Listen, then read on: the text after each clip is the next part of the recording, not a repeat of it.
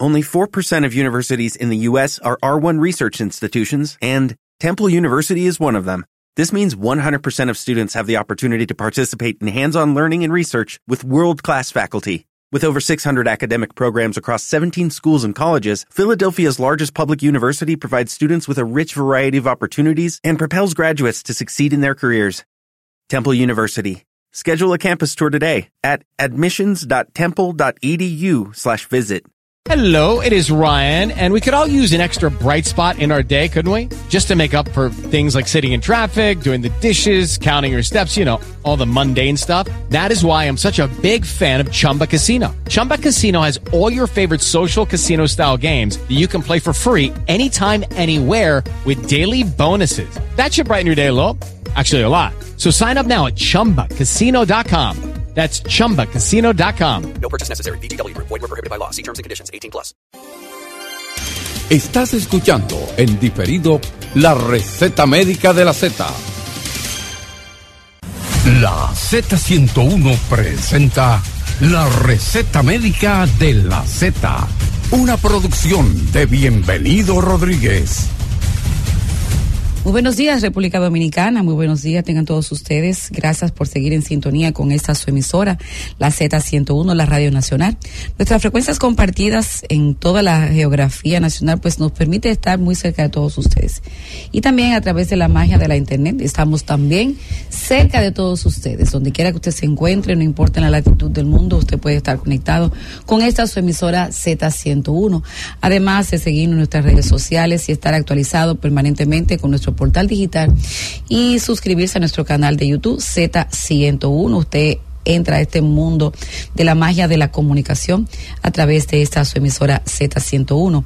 Hoy es viernes, hoy es viernes 22 de septiembre y esto le vamos a dar inicio a la receta médica de la Z Salud y Belleza como todos los viernes. Para mí es un placer estar con ustedes en esta mañana. Yo soy Elsa Lara y quiero que sean estas mis primeras palabras después de saludar a todos ustedes eh, y la gratitud eterna de poder estar en este medio de comunicación, como siempre digo, ha sido un privilegio para mí eh, empezar a hacer comunicación en el medio más importante de la República Dominicana, guiada de la mano de don Bienvenido Rodríguez y toda su familia, que tienen este medio abierto, plural, democrático, donde convergen todas las ideas y todas las ideologías, eh, todas las voces, todos los colores aquí en esta su emisora.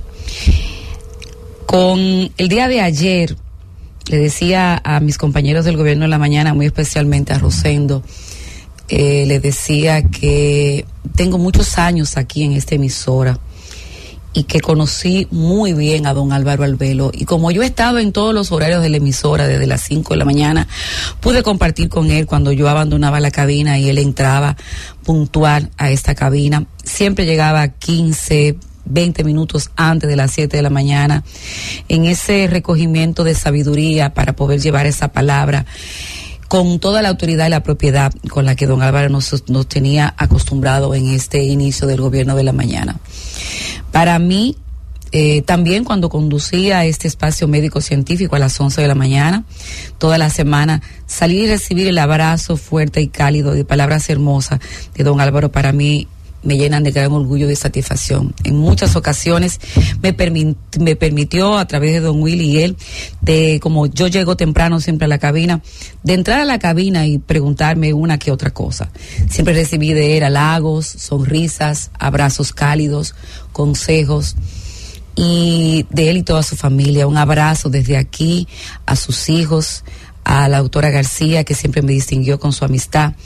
Eh, mi corazón y mis sentimientos mm, de sinceridad y de cariño siempre estarán hacia toda su familia. Creo que nos corresponde a nosotros en esta emisora honrarlo permanentemente con un buen recuerdo y un buen sabor de enseñanza, de gratitud y, y sobre todo ese legado de responsabilidad. Cuando recibíamos la noticia que don Álvaro se enfermó hace unos 17, 18 años.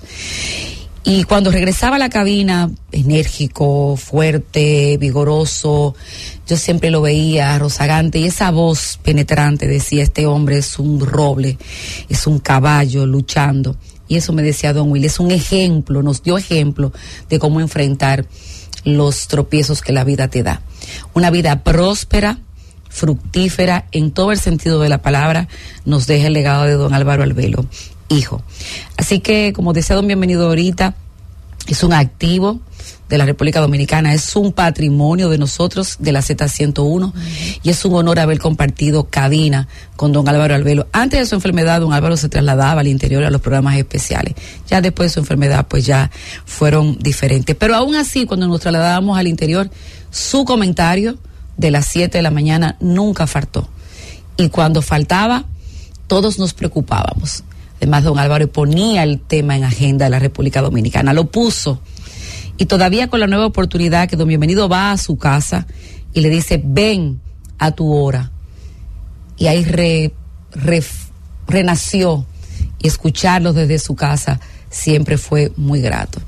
Mi gratitud, mi cariño, mi hermoso recuerdo de haber compartido, de haber conocido a don Álvaro Albelo, hijo, un activo de la República Dominicana, hijo meritorio y sobre todo nació, eh, se creció a nivel extraordinario en esta su emisora. Aunque ella llegó siendo un gran periodista, pero a través de la emisora Z101 enseñó de una manera muy peculiar la radio nacional. Vamos a hacer una pausa. Tras la pausa, entonces sí venimos con nuestro tema del día de hoy, salud y belleza. Ya volvemos. La receta médica de la Z.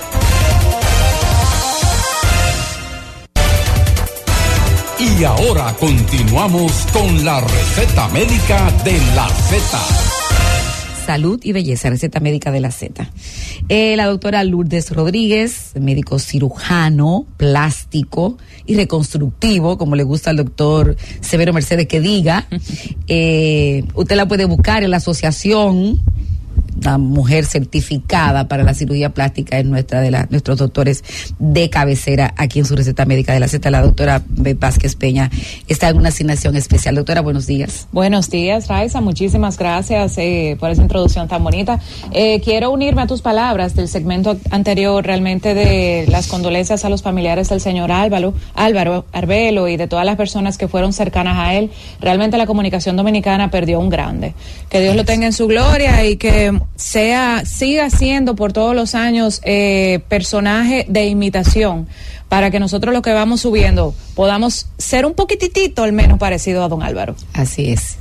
bueno, como yo digo, estar en estos micrófonos no es fácil. y en estos micrófonos de la Z es una gran responsabilidad y es un privilegio. Así mismo. Doctora, ¿qué, te, te, ¿qué tema tenemos para el día de hoy? Mira, en el día de hoy vamos a hablar un tema que es eh, concerniente más a las mujeres, que es en cuanto al levantamiento mamario, ya sea con implantes o sin implantes, porque esa es una de las eh, dolencias que más aparecen en mi consultorio, o sea, uno de los procedimientos más buscados donde las pacientes eh, se sienten un poco afectadas por el aspecto de sus senos.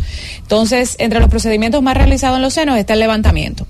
Ya si se utilizan con implantes o sin implantes, eso va a depender de varios factores. Eh, del examen físico de la paciente y del deseo que la paciente tenga, junto a la indicación correcta que ésta tenga. Correcto. Tú sabes que con el pasar del tiempo, eh, la pérdida de, o sea, la, la ganancia de la flacidez en los senos es inherente. O sea, cuando nosotros vamos envejeciendo por causa de la gravedad en la posición que se encuentran los senos, es inevitable que los senos se vayan cayendo. Al igual que otros factores influyen, como por ejemplo mujeres que hayan lactado, eh, tienen más tendencia a que los senos se le caigan, eh, pacientes que tengan una piel de una calidad un poquito inferior, como por ejemplo pacientes que tengan muchas estrías o pacientes que, pacientes que no llevan un estilo de vida relativamente saludable con una buena alimentación o una buena hidratación, porque la hidratación es súper importante para para la flacidez de los senos, ya que una piel deshidratada obviamente no va a tener la misma cantidad de elastina que se necesita para mantener este esta parte del cuerpo en su lugar. Doctora, entonces usted dice que uh, que no se necesita, o sea, la edad no es un factor determinante para que el seno se caiga entonces. Sí lo es, porque realmente tú sabes que obviamente por la posición donde están los senos, lo normal es que los senos se vayan cayendo hacia abajo y esto es por la parte de la gravedad. O sea, hasta por la manera donde nos como nosotros nos paramos, nos sentamos, siempre nosotros vamos en contra de la gravedad. Entonces, sí, la edad influye bastante eh, porque la piel va perdiendo lo que es la elastina, va perdiendo el colágeno. Entonces, al igual que como por ejemplo en el rostro, la piel va decayendo, también en los senos la piel se va cayendo. Y el aumento de peso en una mujer entonces influye para que... Sí. Porque Mira. cuando tú engordas, te engorda todo. Así mismo. Y cuando tú rebajas, rebaja todo y eso que ganaste, que, que eh, eso que ganaste cuando lo pierdes se cae. Así mismo. Déjame decirte algo, que realmente eh, las fluctuaciones entre el peso es súper importante para la determinación de la caída del seno. Porque el seno puede ser a base de grasa o puede ser a base de glándula mamaria. Normalmente los senos que son a base de grasa son los que se llenan bastante cuando la paciente aumenta mucho de peso. Entonces, obviamente la grasa me sirve como sustentación para la parte interna de la piel.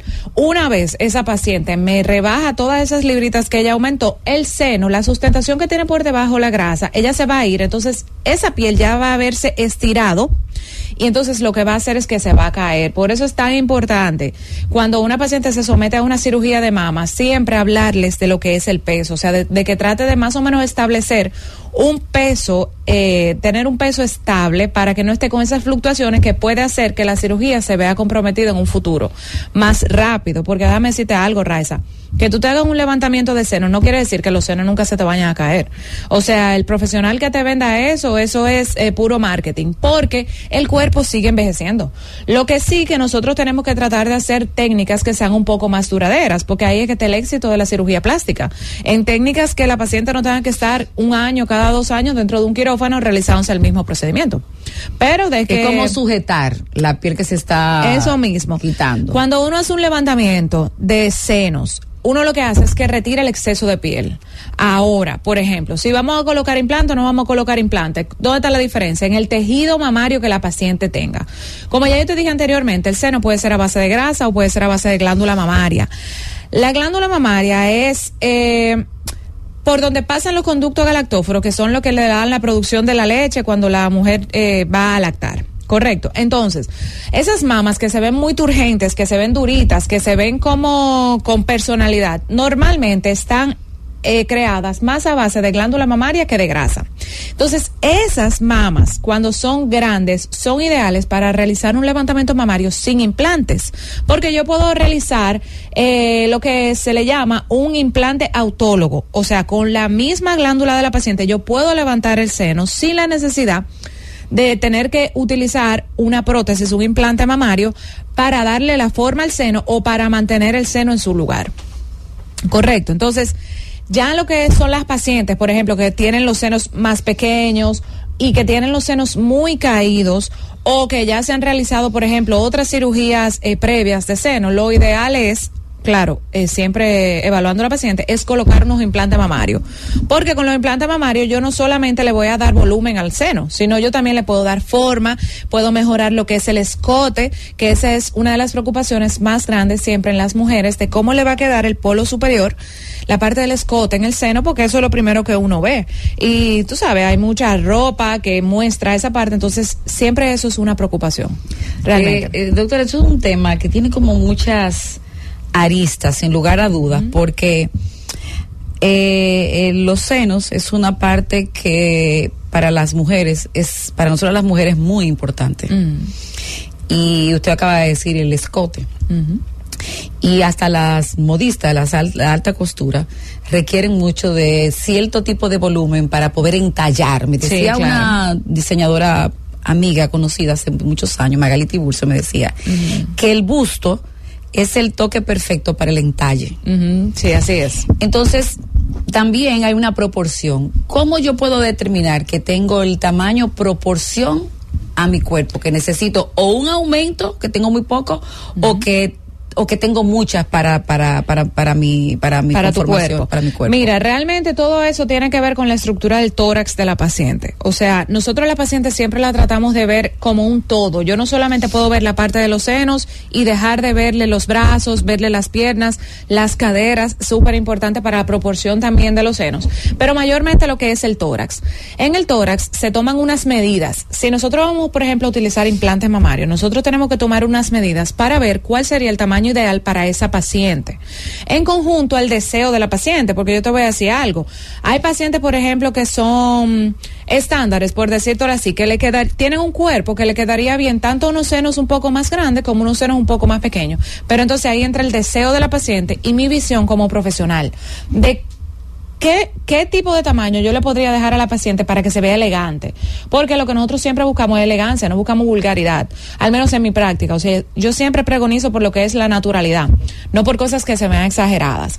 Entonces, por ejemplo, tú no puedes a una paciente que mida 411, tú no le puedes meter unos implantes de 500 cc, porque entonces se va a ir para adelante, por decirlo así, de ¿Y, manera... y, y dónde, dónde se maneja el concepto de, de la, de la cadera? Aquella famosa fórmula de reina de belleza que es 90, 60, 90. el 90, 60, 90. Bueno, tú sabes que esos estándares hoy en día han cambiado un poquito. ¿Cómo es? 90, 30. No, 90 de seno, De seno, 60 de 60 de- cintura y 90 de cadera. Ok, sí, sí. Entonces, si tú te das cuenta, en esa misma esfera, los senos tienen la misma proporción que las caderas. Exacto. Pero hoy en día esos estándares han cambiado un poco, porque los estándares de belleza antiguamente no son los mismos que hoy en día. Antes era súper lindo, por ejemplo, las mujeres que no tenían nada de seno y no tenían nada de glúteos. Hoy en día a las mujeres les gustan los glúteos un poquito más grandes, las caderas Ay, un poco doctora, más pronunciadas. Que a las mujeres hoy en día le gustan los, lo- la, la, la cadera un poquito, doctora, Bueno, pero, pero no caben en la silla los fundillos que están haciendo ahora. Para doctora. todo hay gustos. Para todo hay gusto y para todo está el profesional adecuado para cada gusto. ¿Entiendes? Eh, pero realmente los estándares de belleza de hoy en día no son los mismos que los de antes. Entonces, eso ha cambiado un poco. Sí, las caderas influyen porque tú no puedes a una paciente, por ejemplo, que no tenga ninguna proyección en la cadera, que tenga una proyección mínima, ponerle o dejarle los senos muy grandes o ponerle un implante muy grande porque entonces se va a ver como que tiene la, par- la parte superior de su cuerpo, el tronco superior, más ancho que el inferior. Entonces, entre los estándares de belleza que nosotros tenemos, los cánones, siempre la paciente tiene que tener el polo inferior del cuerpo un poco más ancho que el superior. Porque si no va a parecer un embudo. Doctora, yo le voy a decir, mm, como dicen por ahí en la calle antes de irnos a la pausa, eh, en el campo dicen que las mujeres de tono no tienen nalga. sí, porque Cundo, de un lado. Cundo, llévame, Cundo. La receta médica de la Z.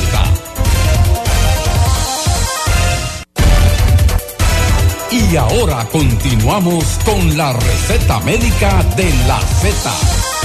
Salud y belleza, 11.40 minutos de la mañana. Si usted me siente un poco así en baja, realmente tengo como sentimientos encontrados. Eh, Estos huesos están acabando conmigo en el día de hoy, he trabajado mucho y eso tiene mucho que ver con el estado anímico, ¿verdad? Claro, doctora? totalmente. Doctora, eh, retomamos el tema de las mamas.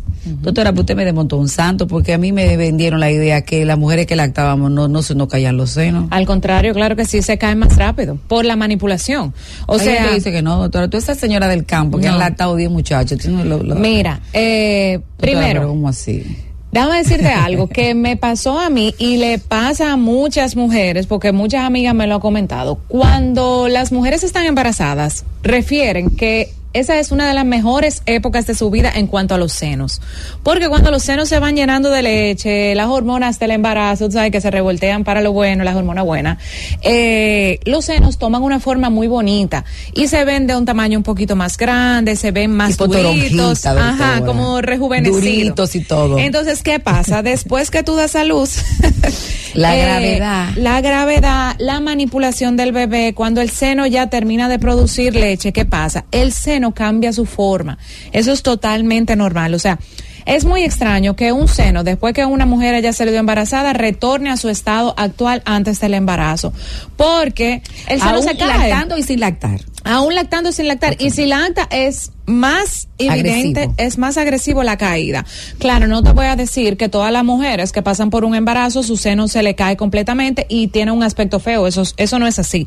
Porque de eso depende muchísimo la genética y de, de, un millón de cosas y de lo que Dios quiera, literalmente de cómo esa paciente va a quedar. Entonces, eh, sí, cuando tú lactas por la manipulación, el seno se cae. Cuando tú pierdes peso eh, agresivamente, el seno se cae también. Porque es que todo depende de la piel. O sea, que el seno esté en su posición o no, depende de la piel. Y la piel va envejeciendo. Eso, eso nadie lo va a evitar.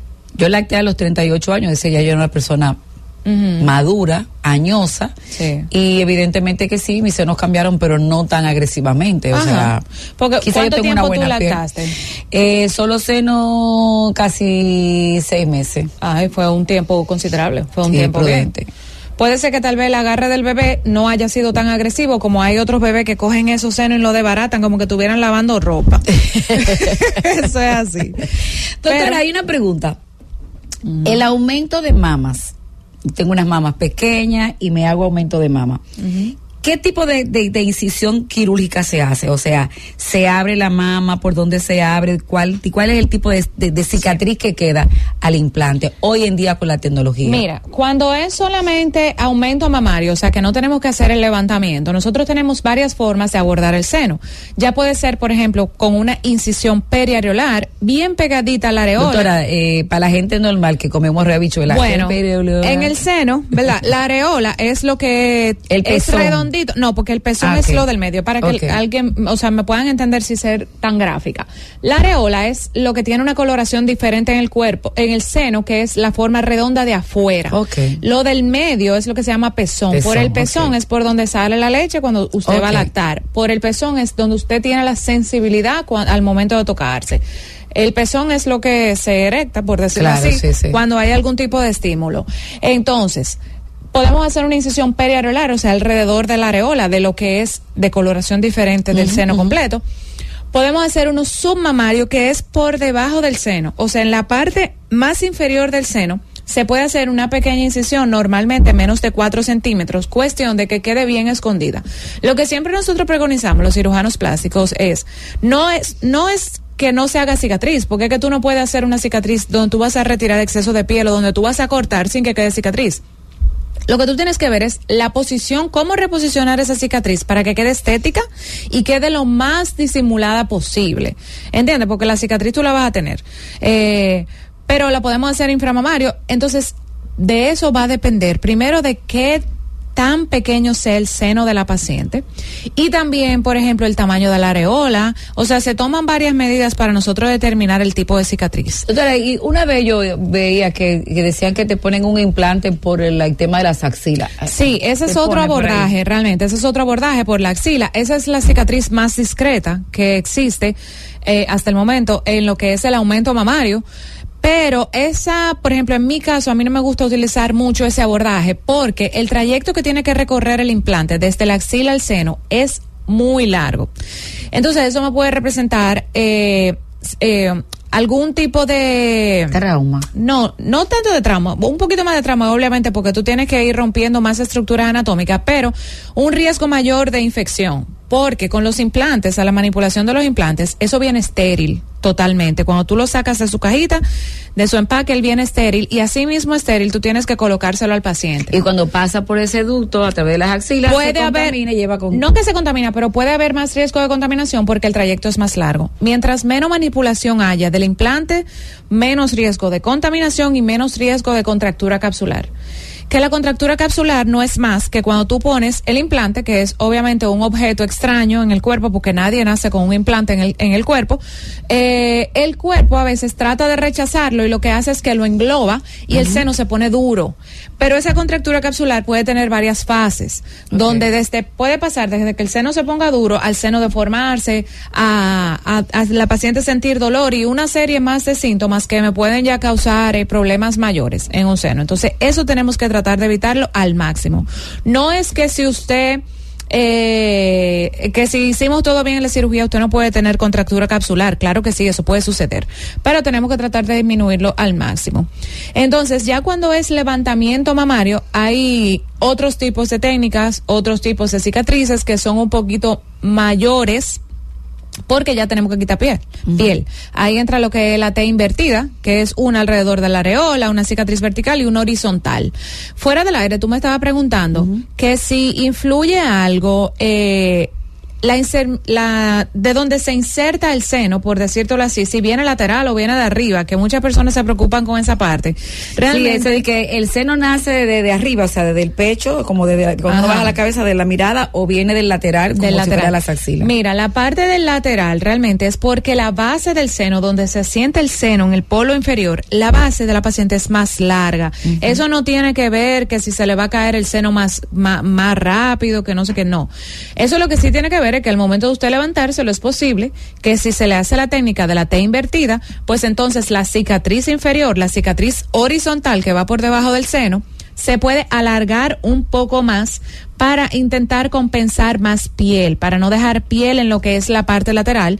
Y se puede complementar con lo que es una pequeña liposucción para bajar esa parte de, de al lado. Porque el seno, imagínate un seno bonito, redondito, en su posición, y entonces aquí en la parte lateral como un buchito. Como una- eso no se ve sí, bien, no porque lo que bien. parece como que el seno sigue grande y sigue con una base Claro. muy larga. Doctora, tenemos que hacer nuestra última pausa. Cuando retornemos de la pausa, entonces vamos a darle chancecito a cuatro o cinco llamadas antes de concluir en este su espacio de la receta médica de la Z Salud y Belleza. Ya volvemos, Cundo. La receta médica de la Z.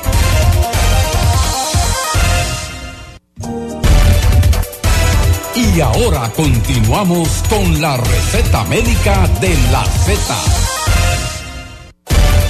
Nosotros aquí.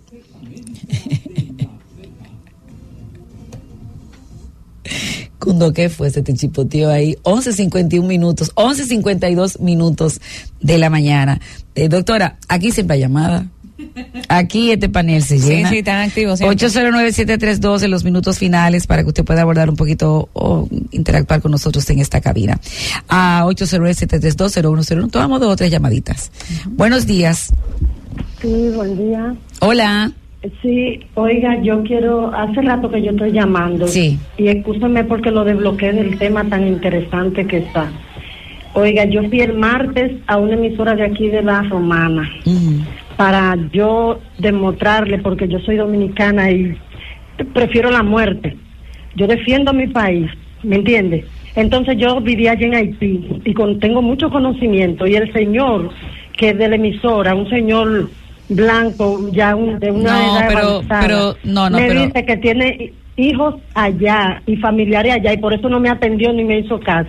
Educadamente me sacó para afuera, nunca se puso conmigo, pero bueno, con pero no, pero de- de- déjeme decirle que lamentablemente en este espacio médico científico yo no, no puedo permitir que usted aborde este tema. La Z tiene muchísimos caminos, eh, muchas vías, de muchas horas para abordar el tema. Yo la entiendo, pero mm, no le, no le estamos dando la atención que usted requiere para hacer una denuncia o su llamado. Llámese eh, ahorita Al gobierno de la a- tarde. al gobierno de la tarde, a la receta, a- perdón, a, a la receta con el pueblo, esperando el gobierno. Y gracias por su sintonía desde Romana, desde la Romana. Buenos días. Buenos días, Alex Valle, Boston, Massachusetts. Adelante, Boston. Yo tengo una pregunta a nivel, eh, digamos, un poco administrativa. Sí. Y es, ¿qué responsabilidad asume el médico cuando una cirugía sale mal? Y cuando digo sale mal, me refiero a que le queden debajo de los senos a la mujer esas marcas, esa- esa, eh, esos marquetazos así, digamos, vulgarmente. Esas cicatrices. Eh, bueno, lo que pasa es que hay gente que se mete en cirugía y no sabe cómo le va a quedar. Mira, realmente claro, tú sabes que nosotros como cirujanos Doctora, plásticos- mira, el panel está lleno. Déjame responder rapidito. Sí, rapidito, no podemos sí. nunca prometer resultados. O sea, yo te puedo a ti guiar hacia donde nosotros vamos, cómo tú vas a quedar, pero yo no te puedo decir, sí, tú vas a quedar así, igualita Pamela Anderson, porque, claro, no, porque tú trabajas con personas, tú no trabajas con, con un Photoshop. ¿Entiende? Entonces, de que van a quedar cicatrices, sí, ahora está en que usted tiene que explicárselo a su paciente dónde van a estar posicionadas esas cicatrices y obviamente que el cirujano plástico tiene eh, responsabilidad hasta cierto punto, porque el paciente también tiene responsabilidad de sus resultados y del posoperatorio. Porque además, si usted se pone a estar por ahí abrujuleando y haciendo ejercicio, Claro, se le abre un punto y ya usted sabe que la cicatrización es diferente. Así mismo. Doctor, el tema está bueno. Buenos días. Buenos días. Hola. ¿Cómo está Raiza? De aquí de Herrera. Adelante, Herrera. Le quiero preguntar a la doctora, que Sí. una persona delgada, ¿verdad? Sí. Que sea eh, la canilla, canillúa, ¿verdad? Y entonces que sea lista y que haga una, unos senos que no sean de ella. ¿Cómo se vería, doctora? Angula, ¿sí o no, doctora? Haga, diga algo de eso. Bueno, déjame decirte que realmente lo de Pero la- gráfica, mi amiga de Herrera. Lo de las canillas, entre comillas, porque esa palabra no me gusta. Lo de las pantorrillas flacas. Eh, interviene más lo que es la proyección del glúteo que los senos. O sea, claro, si tú te pones unos senos demasiado grandes que se vayan a ver desproporcional con tu cuerpo, obviamente que se va a notar. Eh, pero no creo que tanto como si la paciente se pusiera los glúteos más grandes. Ok. O sea, los senos pasan, la, la, la, la- los Buenos glúteos- días, se ve horrible. bendiciones. Hola, buenos Les días. felicitamos por el programa, en primer lugar. Gracias. Pero mire, yo le voy a hacer un llamado. A las mujeres que se ponen los glúteos, que no se pongan eso, que se dañen. Eso da pena después. Ay, y déjame decirte que hoy en día muchas Doctora mujeres- es, eh, la doctora es Team Natural. Claro, y hoy en día muchas mujeres avestruz. que se- ay Dios mío, muchas mujeres que se pusieron esos glúteos grandísimos, tú sabes que hoy en día se lo están disminuyendo. con, ah, ¿Cómo se llama esto? Con biopolímero. Ajá, no, ya ese es otro tema, porque ya eso, pero con cirugía, con grasa, hoy en día, o se están quitando los implantes glúteos o se están disminuyendo los glúteos. Doctora, el tema se calentó. Ya, esto ya se dio a más. Buenos días. Buena.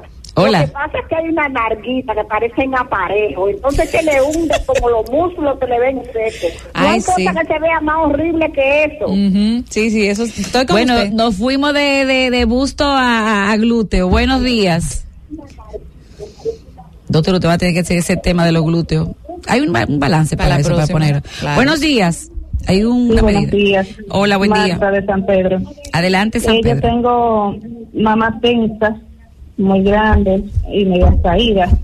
este, debajo del seno tengo las manchas negras y se me pone como que si se cocinara Sí. por el calor. Yo necesito saber si yo puedo hacerme una reducción y si mi seguro lo cubre por Mira. situación. Ok, déjame decirte que lo La doctora primero no debe es- decir nada, pero el seguro no lo cubre. Sí, lo Eso se lo primero digo es yo como que abogada. es probable, porque lo he visto anteriormente en pacientes, que esa mancha negra que ella describe sea un hongo.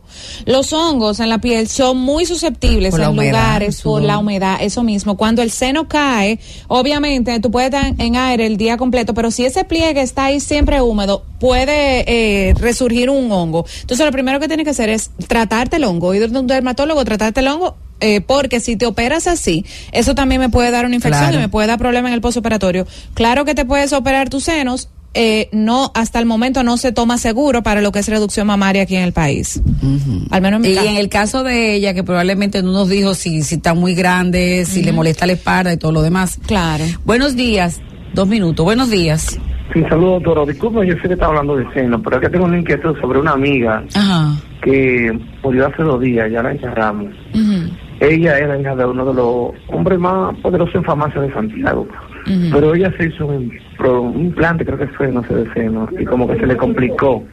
No sé si fue que tuvo cáncer o algo y murió hace dos días. Eso es tan peligroso. Pero ella murió Pero eh, vamos por parte. Eh, usted dice que ella murió postquirúrgico, ¿eh? Porque no lo estamos No, entendiendo. ella murió después ya que se había hecho la cirugía, como pues le vino problema en los senos.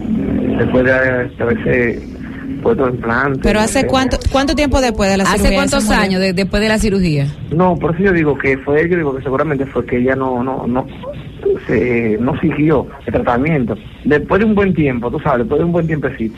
Ah. ¿usted cree que le dio cáncer de seno porque se hizo cirugía? Ah, o no se trató, no se drenó bien, digo yo. o- Ok. o- Ok, Pero la mujer mira. tiene que darse el retoque, ¿verdad? Déjame decirte Bueno, algo, ¿qué le realmente. Eh, eso pasa mucho en la cirugía plástica, de que un paciente se hace un procedimiento y pasa, le pica un moquito tres años después y lo relacionan a la cirugía. Primero hay que determinar por qué fue la causa de fallecimiento de ese paciente, porque no obligatoriamente tiene que ser eh, a causa de la cirugía. De que sí están descritos fatalidades luego de un tiempo que pueden haber sido derivados por un procedimiento quirúrgico, no porque la cirugía saliera mal, sino porque tal vez esa cirugía desencadenó algunos eh, algunos procesos que pudieron haber causado la muerte de esa paciente, como por ejemplo un tromboembolismo eh, pulmonar o un tromboembolismo graso. Post- Doctora, pero no dos o tres años después. Claro, no, no dos o tres años no, después, no. pero te digo tal vez. Lo, que- lo que tres pasa es que después, el, el oyente después. quiere, el, el oyente quiere inferir Mm. Que posterior, años después, y no nos, no nos da la fecha, ella que se descuidó. Del, ta- del tipo de implante, el médico que lo realizó la No, cirugía doctora, y eso. yo nada más estoy preguntando por si acaso los maridos le quieren poner un check a las No, no, mujeres. pero no te creas que ahorita con la inteligencia artificial comienzan a hacer cosas así. Mire, doctora, no me hable de, de- de inteligencia artificial, que yo he dicho que quiero comprar un televisor y, y- y me salen ahora 300 sitios que venden televisores. Pero sabes. ahora yo voy a voy a decir que necesito un novio joven, fabuloso, veo yo he aprendido a ver si me sale aquí. No, ¿Usted eso qué no. Porque no es para salir? que tú gastes dinero, ¿eh? ¿Entiendes? Eh, no, Doctora, dinero. doctora, si tú dices, sabe- me quiero ganar la lotería, se lo dice Doctora, al usted no, no sabe, pasa nada. usted no sabe si yo voy a gastar dinero en el, en el, en el novio que voy a Ah, conseguir. bueno, también. Pues, Hay que, hay, Pues hay que decretar Decreta con fe. con fe para que, para que la inteligencia artificial Te ayude. Me ayude. Así mismo. Doctor, el panel lleno, 12, un minuto, despídase. Bueno, eh, muchísimas gracias a las personas que se mantuvieron hasta el final con nosotros. Yo soy la doctora Lourdes Rodríguez, cirujana plástica, estética y reconstructiva. Mi número de contacto es el 849 456-5278 y mis redes sociales DRA Lourdes Rodríguez. Bueno, yo soy Raiza Lara, para mí ha sido un placer estar en esta mañana con todos ustedes a través de esta, la emisora de la República Dominicana, Z101. Mi gratitud siempre que tomo estos micrófonos a don Bienvenido Rodríguez y a toda su familia por haberme dado la oportunidad hace más de 22 o 23 años de haber entrado a esta, la emisora de la República Dominicana, Z101. Sigue en sintonía porque la Z, como dice de Bienvenido, es un activo nacional y no se vende y aquí cabemos todos. Así es. A continuación, Deportes en la Z. Feliz viernes. La receta médica de la Z. Gracias por escucharnos. Sigue conectado. Z. Lucky Land Casino asking people what's the weirdest place you've gotten lucky? Lucky? In line at the deli, I guess? Aha, in my dentist's office. More than once, actually. Do I have to say? Yes, you do. In the car before my kids' PTA meeting. Really? Yes. Excuse me, what's the weirdest place you've gotten lucky? I never win and tell. Well, there you have it. You can get lucky anywhere playing at LuckyLandSlots.com. Play for free right now. Are you feeling lucky? Purchase necessary. Void where prohibited by law. 18 plus. Terms and conditions apply. See website for details.